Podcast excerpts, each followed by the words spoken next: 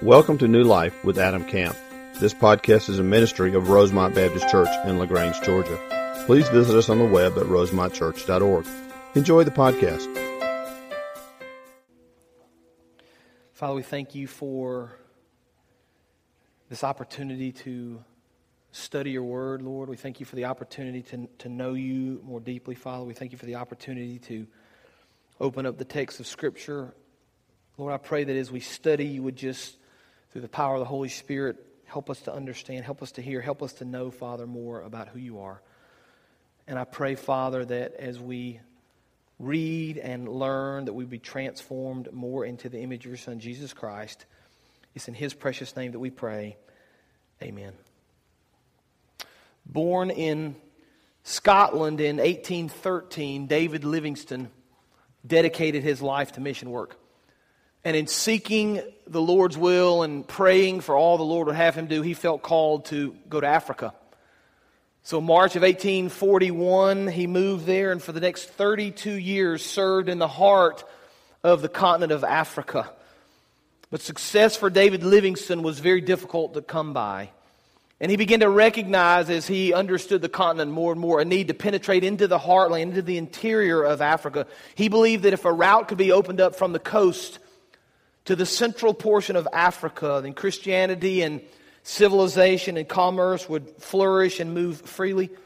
But he needed to explore more deeply, and as he did so, he faced terrible conditions sickness and death, injury, enduring hardships. But David Livingstone would not be deterred. Facing those very difficult conditions, he set out to lead people to Jesus Christ, and he set out to explore the continent of Europe. And so he began his journey into the heart of Africa and into the unknown. Now, for so many people, their spiritual walk feels like a journey into the unknown. They desire to know God more deeply. They desire to understand His will and His work in their life, and yet, for whatever reason, spiritual depth seems just out of reach. But I believe that there is a clear spiritual path. I believe that there is a road and a journey that will lead us into the depths of God, into the depths of His glory, into the depths of His holiness. But for so many people, that journey is unknown. And so we're spending our summer focusing on deepening our walk with Christ. For the last three weeks, we've been studying in a sermon series that we've entitled Into the Unknown. It's an attempt to understand God more deeply, to understand His depths, to understand His love, to understand His mercy. And each week, I've explained to you that we're going to unlock and walk through a door. A door that will help us encounter Christ in ways that we've never encountered Him before. Some have called these doors spiritual disciplines. Some have called this a path of righteousness. But whatever phrase you want to use, the point is we're trying to deepen our walk with Christ. And so for the last two weeks, we've been studying this. Two weeks ago, we talked about the importance of prayer and specifically prayers of confession and repentance. If you study prayer through the Bible, you realize that not only are we called to place our requests at the feet of the cross, but we're also on time and time and time again on different occasions, we're called to ask for forgiveness and repentance of our sins. Last week we talked about meditation. We talked about meditation on the Word of the Lord and spending time reading through every single day different portions of Scripture, thinking about that Scripture, asking questions about that Scripture, allowing the Lord to speak to us in mighty and powerful ways. And we've challenged you each week to allow this sermon series to work in your life. And we've given you some very tangible things to do. We created for you at the beginning of the summer a summer prayer guide. This guide is specific to our church. It contains needs specific to our ministries. And each week it contains something that will help you remember what this sermon was about. And will give you some very tangible things you can do to walk with Christ and to deepen your walk and your understanding with Him. I've argued for the last two weeks, and I'll continue to argue today, that I believe there is a clear path to knowing God more deeply. And so today, together, we're going to continue that journey into the unknown to understand the depths of Christ. And I'm going to invite you this morning to take your Bibles and open to Matthew chapter 6. Matthew chapter 6. Now, I know for a lot of you, you have been praying. I know for a lot of you, you've been seeking the Lord and you've been trying to spend time over this summer meditating on His Word or, or reading through the prayer guide or doing everything you can to deepen your walk with Him. But I also understand in a congregation this size, there are some of you, maybe you haven't been here up to this point, or maybe you've been here and you haven't done anything with this sermon series. I want to encourage you, it's not too late. It's human nature, and it's very easy for us sometimes to think, you know, I've missed the first few weeks. I'm just going to kind of ride off the rest of the summer and not do anything. I don't want you to do that. I want to encourage you. If you haven't done anything up to this point this summer, you can start now. Because it's never too late to understand Christ. It's never too, under, too late to understand His love for us. It's never too late to try to deepen our walk and our spiritual growth in Him. So this morning we're going to begin in Matthew chapter 6 beginning in verse 16. A little bit of context as you're looking at verse 16 of Matthew chapter 6, verses 5, 6, and 7 are the Sermon on the Mount. Probably the most famous sermon in history. Christ speaks of a lot of different things, and he gives some very tangible, very practical ways that a Christian ought to live his or her life. But in verses 16, 17, and 18, he's going to focus on fasting. So that'll be our focal point this morning. Matthew chapter 6, beginning in verse 16. When you fast, these are the words of Jesus Christ. When you fast, do not look somber as the hypocrites do, for they disfigure their faces to show men they are fasting. I tell you the truth, you have received, or they have received their reward in full. But when you fast, verse 17, put oil on your head and wash your face, so that it will not be obvious to men that you are fasting, but only to your Father who is unseen, and your Father who sees what is done in secret will reward you. Now, there's some points I want to draw out of this passage of Scripture this morning. There's some things I want you to understand. And the first point I want to make this morning in our understanding of who Christ is in our life, and the first point I want to make this morning in our journey this summer to know Him more deeply is this number one. In our journey to know God more deeply, we should fast. In our journey to know God more deeply, we should fast. Now, up to this point, we've offered some very practical things for you to do. We've offered prayers of meditation. We've offered prayers of confession, prayers of repentance. We talked last week about meditating on portions of Scripture, about reading through portions of Scripture and thinking through those things. And if you've decided to do those things, if for the first time in your life you've meditated on Scripture, or for the first time in your life you've recognized the importance of repentance and prayer, then you've had to change some things about your walk. But when we arrive at this text in Matthew chapter 6 verse 16, if you're going to begin to fast in your life, if you're going to consider the importance of fasting and you're actually going to do something about it in your life and in your walk, it's going to require you to step farther out of your comfort zone than you've ever done before. If you're going to fast, it's going to require you to do something you've never done before. Now I want to define fasting before we move through this passage of scripture. Fasting, very simply, is going without food for a certain period of time. Now, for some people, that may be one meal. For other people, it may be multiple meals. Maybe it's a full day, a 24 hour period. For some people, it's two, three, four, maybe even more days. That's between you and the Lord. But the point is, you choose not to eat for a certain period of time. Now, people fast for a lot of different reasons. People go on hunger strikes for political gain. People fast for health reasons. People fast to strengthen and increase their willpower, and all those things may have their place, but that's not the sort of fast we're talking about this morning.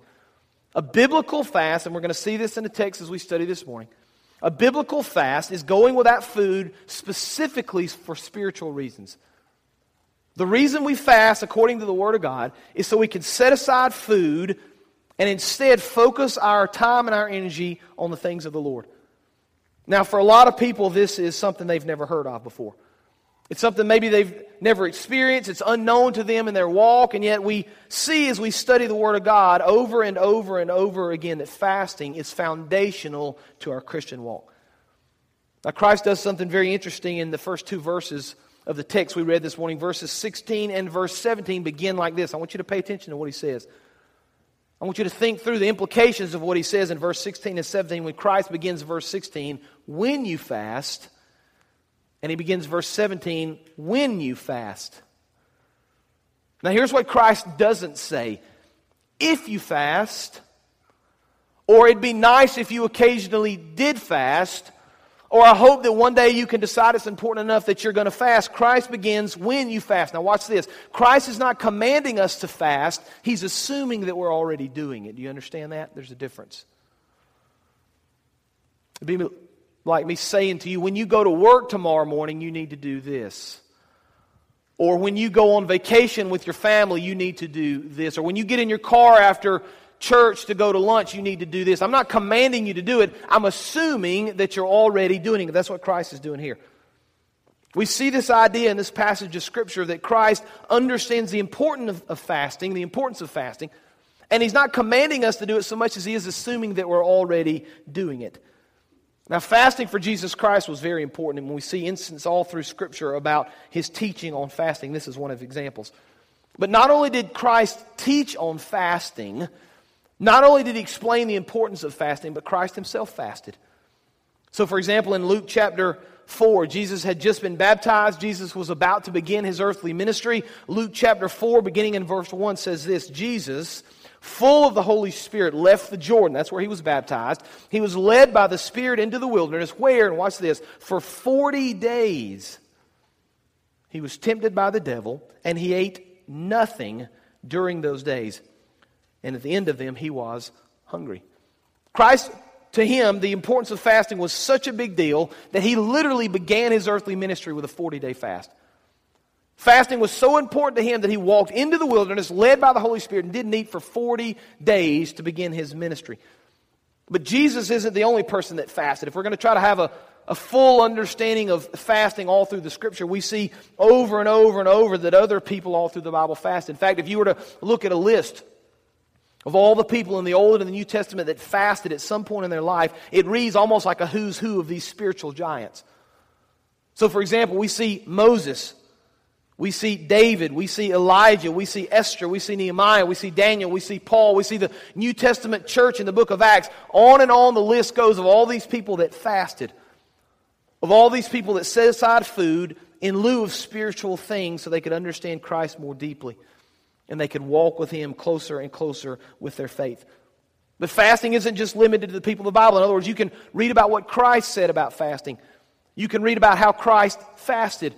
You can read about how all these other people in Scripture fasted, but you can also read about all these church fathers and leaders over the centuries that have fasted.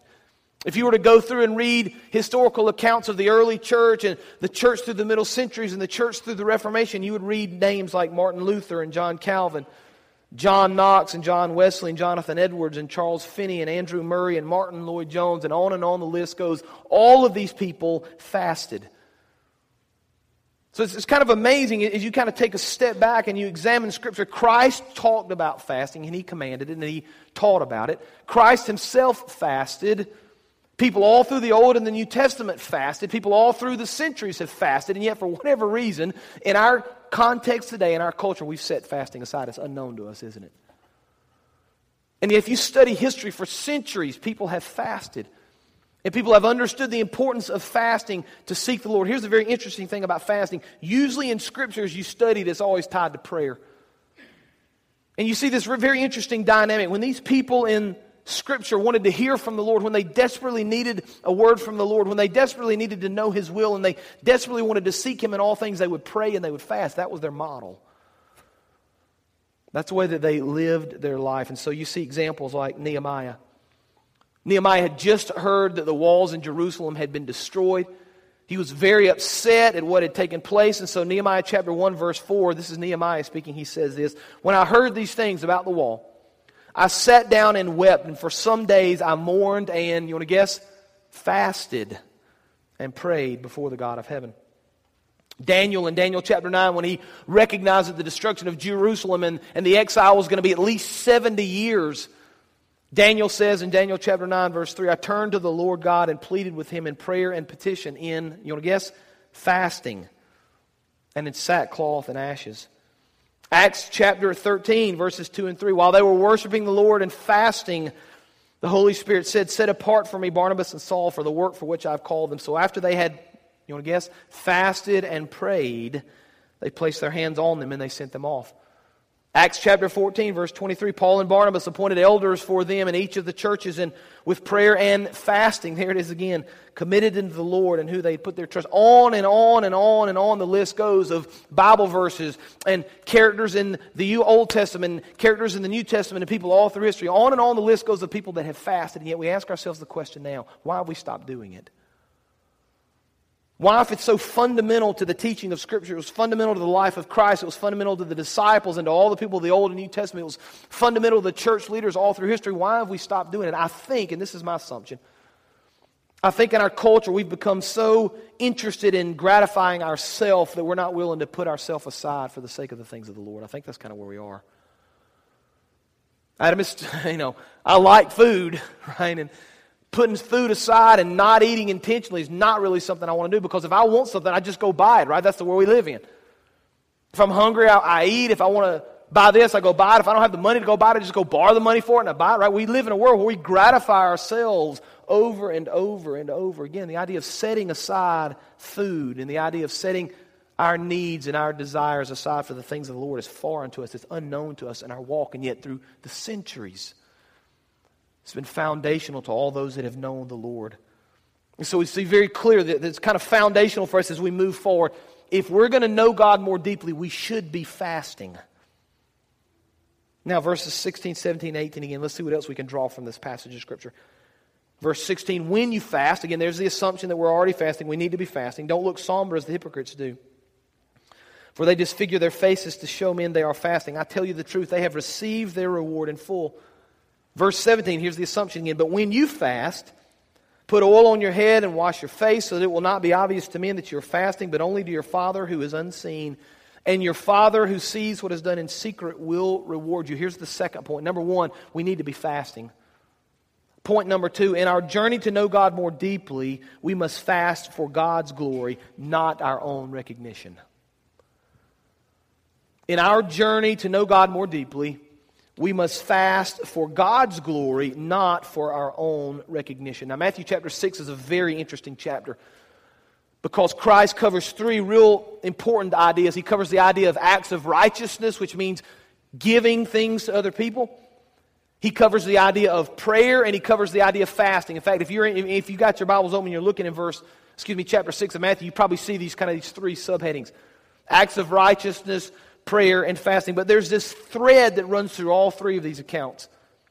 There's this thread that runs through this idea of acts of righteousness, giving to others. There's the same thread that runs through the idea of prayer, and there's the same thread that runs through the idea of fasting. You see it in all three accounts. It's very simply this. When we do these things, whether it's giving, praying, or fasting, when we do these things, we're to focus on the Lord when we do them. We're to do these things for God's glory, not for our own glory. Now, this is very difficult for us, isn't it? Because we like to receive glory in a lot of things, whether we admit it or not. So we see passages of Scripture in this chapter that say things like this. I want you to listen to Christ's words in Matthew chapter 6, verse 1. Be careful. There's our warning, right? he understands that you're going to want to receive glory when you do this. He understands you're not necessarily naturally want to give the glory to the Lord. You're going to try to take it for yourself. And so he says, Be careful. Don't do these acts of righteousness before men to be seen by them. If you do, you will have no reward from your Father in heaven. He says the same thing now, Matthew chapter 6, verse 5. And we walk right down the passage in that chapter. When you pray, don't be like the hypocrites, for they love to pray standing in the synagogues and on the street corners to be seen by men. I tell you the truth, they have received their reward in full. Then he says the same thing in verse 16. When you fast, don't look somber as the hypocrites do, for they disfigure their faces to show men they are fasting. I tell you the truth, they have received their reward in full. See, when you, when you do these things, Christ is saying, when you give and when you pray, when you're fasting, you shouldn't do them so that other people recognize that you're doing them. Now, there's nothing wrong with somebody knowing that you're giving. There's nothing wrong with somebody knowing that you're praying. There's, there's, there's nothing wrong with somebody knowing that you're fasting. The problem is within our hearts, right? It's about what you're trying to do and what you're trying to accomplish and who you're trying to give the glory to. See, here's our tendency, right? If we were honest with each other. You say, okay, I'm going to fast tomorrow morning, right? So I'm going to, I'm not going to eat anything today even. I'm going to go today, and when I get up in the morning, I'll fast on through tomorrow. And here's our tendency. We're going to, we're going to go into work tomorrow like, like this. We're going to show up work like this. wow. Oh, wow. And what do we want somebody to do? What's wrong? Right? What's going on? What's going on with you? I'm fasting today for the Lord's glory, right? But I'm fasting, right? For His honor and for His glory. I'm, I'm so weak, I got to sit down for a second, right? That's, that's not what the Lord would have us to do. You know what we're doing at that moment? We're trying to take the glory for ourselves. You know what we want that person to think? I'm so spiritual. I'm more spiritual than you, right? Because I'm fasting and you're obviously not, right? And the Lord and His work is very important to me. So I want you to know what I'm doing at this fast. I want you to know that this is so important to me that I'm going to give up food and I'm so tired, but I'm doing it for the Lord. That's not what the Lord commands us to do. The Lord says, when you do this, you need to put oil on your face. And you don't need to disfigure your face so people know what you're doing. You need to act the way you've always acted. Why? Because the Lord wants to receive glory. And when you show up at work tired and hungry and complaining because you're fasting, guess who's receiving the glory? You are. Because you're so spiritual. And so, in the world we live in, if we were going to whittle this down to modern day technology, you shouldn't put on Facebook fasting today, LOL, right? Or, or, or frowny face. You shouldn't put that on Facebook. That shouldn't be your post. You, you shouldn't tweet that you're just starving to death, right? Because you're fasting for the Lord. You shouldn't do that. You shouldn't write about it in your blog about all you're giving up for the Lord today. You shouldn't do those things. But that's our tendency. I, just, I think that's so interesting how Christ begins Matthew chapter 6. Be careful. He says that to us. Why? Because he knows our tendencies. He knows, he knows my heart. He knows your heart, doesn't he? He understands that if you do these things, there's going to be some part of you that wants everybody to know about it. There's going to be some part of you that wants to receive the glory, and you want people so desperately to know how spiritual you are. And Christ says, you know, it's not about that. It's not about you receiving glory. When we fast, we need to fast for God's glory, not for our own recognition. Now, we've tried to create for you this summer some very tangible things you can do. And so we've given you the prayer guide. I hope you got one of those. But each week we've given you some, some kind of tangible things you can take with you and you can take home and do, whether it's through prayer or meditation or whatever. so this week is no different. And I'm going to challenge you to do something. I know it's going to be different for a lot of people, and, and, you may or may not feel led to do it, and you may or may not do it. I'm going to challenge you to, at some point, this week or in the next couple of weeks, you ought to fast. Now, you can do it individually, you can do it as a couple, you can do it as a family, however you want to do it. That's between you and the Lord, but you ought to fast. And so we've, we've done something and try to make this as easy as possible for you. There's a very interesting passage of Scripture in Ezekiel chapter 4. God goes to Ezekiel, and you don't have to look it up. I, I would encourage you to read that account later. But God goes to Ezekiel, who's a prophet, and says to Ezekiel, Ezekiel, the people of Israel have sinned, and you're going to have to atone, and you're going to have to pray. And so I want you to make this special bread. And he explains to Ezekiel in Ezekiel chapter 4 exactly what the bread ought to be made of. And he gives him this recipe for this Ezekiel bread. And he says to Ezekiel, You need to eat this for, you ready for this? 390 days. That's a long time. We're not asking you to do that, by the way. If the Lord calls you to, that's fine. I'm not asking you to do that. But what we've done to make this easy for you and maybe an experience for your family is we found a place in Atlanta that makes this Ezekiel bread. Now, they used to sell it at Publix and Kroger. They don't sell it anymore. But there's a company in Atlanta that makes it and bakes it and will bring it to us. And you can buy a loaf if you want. We're selling them out here in the breezeway. You can order them. They'll be here Wednesday morning. You can order one online if you want to. Now, I'm not encouraging you to buy anything you don't want to buy. I'm just trying to make it easier for you. Here's what I'm trying to do I'm trying to remove all your excuses. Well, I, you know, who makes Ezekiel bread, right? I don't know. I get time to fast, right? I'm trying to remove all these excuses and give you an opportunity for your family. So for our family, here's what it's going to look like. We're going to probably buy a couple of those loaves of bread, and we're going to sit down one night at our dinner table with our children. We'll have a loaf of bread and water on our table. We're going to talk about the benefits of the Lord. We're going to talk about His blessings. We're going to talk about, aren't we thankful that we have good food to eat every day? And God provides us with nice food, and we don't just have to eat bread and water. Lord, thank you for what you've given us. But on this day, Lord, at this time, for this meal, we're going to set aside all the, the, the, the, blessings that you usually provide us with, and we're going to focus on you, Lord. And we're going to think about you. And we're going to eat this bread like Ezekiel did, and we're going to try to seek you, Lord, and know you in ways we've never known you before. What a great experience for your family. You could do that for one meal, you could do it for a day. That's between you and the Lord. And of course, there are health issues, and if you're concerned about that, consult your doctor, all that kind of stuff. Drink plenty of water. We, we know all those kinds of things. We need to be careful. But at the same time, I think there is absolute spiritual benefit from fasting. And I think it can be an incredible opportunity for your family to understand the importance of fasting and the importance, by the way, of the fact that the Lord has given us all these things and all. If you're like my family, the things my kids eat and the things my kids kind of expect to eat, right? When I show up with a piece of bread and water on my table, it's going to be an interesting afternoon for us, I'm going to tell you right now. But it'll be a great opportunity to discuss with them the blessings that the Lord has given us. Kids, not everybody in the world has these sorts of things. Not everybody in the world can eat macaroni and cheese and hot dogs and chicken nuggets every meal, right? Some people only have the bare necessities of life. And so we're, we're going to use that opportunity. I challenge you to do that. I challenge you to do that at some point with your family or individually or at some point in the next few weeks to begin to fast. So we've seen as we move through this passage of Scripture, we should fast. Christ assumes we're going to fast. Christ says that when you do fast, don't do it for your own glory, do it for the glory of the Lord. And now look at verse 18. He's already said, when you fast, don't look somber, but put oil on your head. And he says in verse 18, so that it will not be obvious to men that you're fasting, but only to your Father who is unseen. Now, watch this. This is interesting. And your Father who sees what is done in secret. Now, here's the text of Scripture. Here's what he says will reward you. So, here's the third point. When we fast, the Lord rewards us. When we fast, the Lord will reward us. Now, I know what some of you are already doing. Yeah, that's what I'm talking about. Yeah. Reward time. That's right. So here's the way it works. Here's what you're thinking. So if I fast for one meal, I get one prayer request answered, right? Lord, that's the way it works. If I fast for two meals, Lord, here's our agreement. You'll answer two prayer requests. If I go for a whole day, maybe I get three or four. Bonus one if I go for an extra minute. That's not the way the Lord works. Now, I want to be real clear sometimes because we, we think about rewards, and that, that, that phrase is interesting to me because when we begin to think about rewards, the Lord is going to reward us. Our understanding of a reward and God's idea of a reward are usually very different. Okay? Here's the ultimate reward you're going to receive from fasting you're going to grow closer to Christ.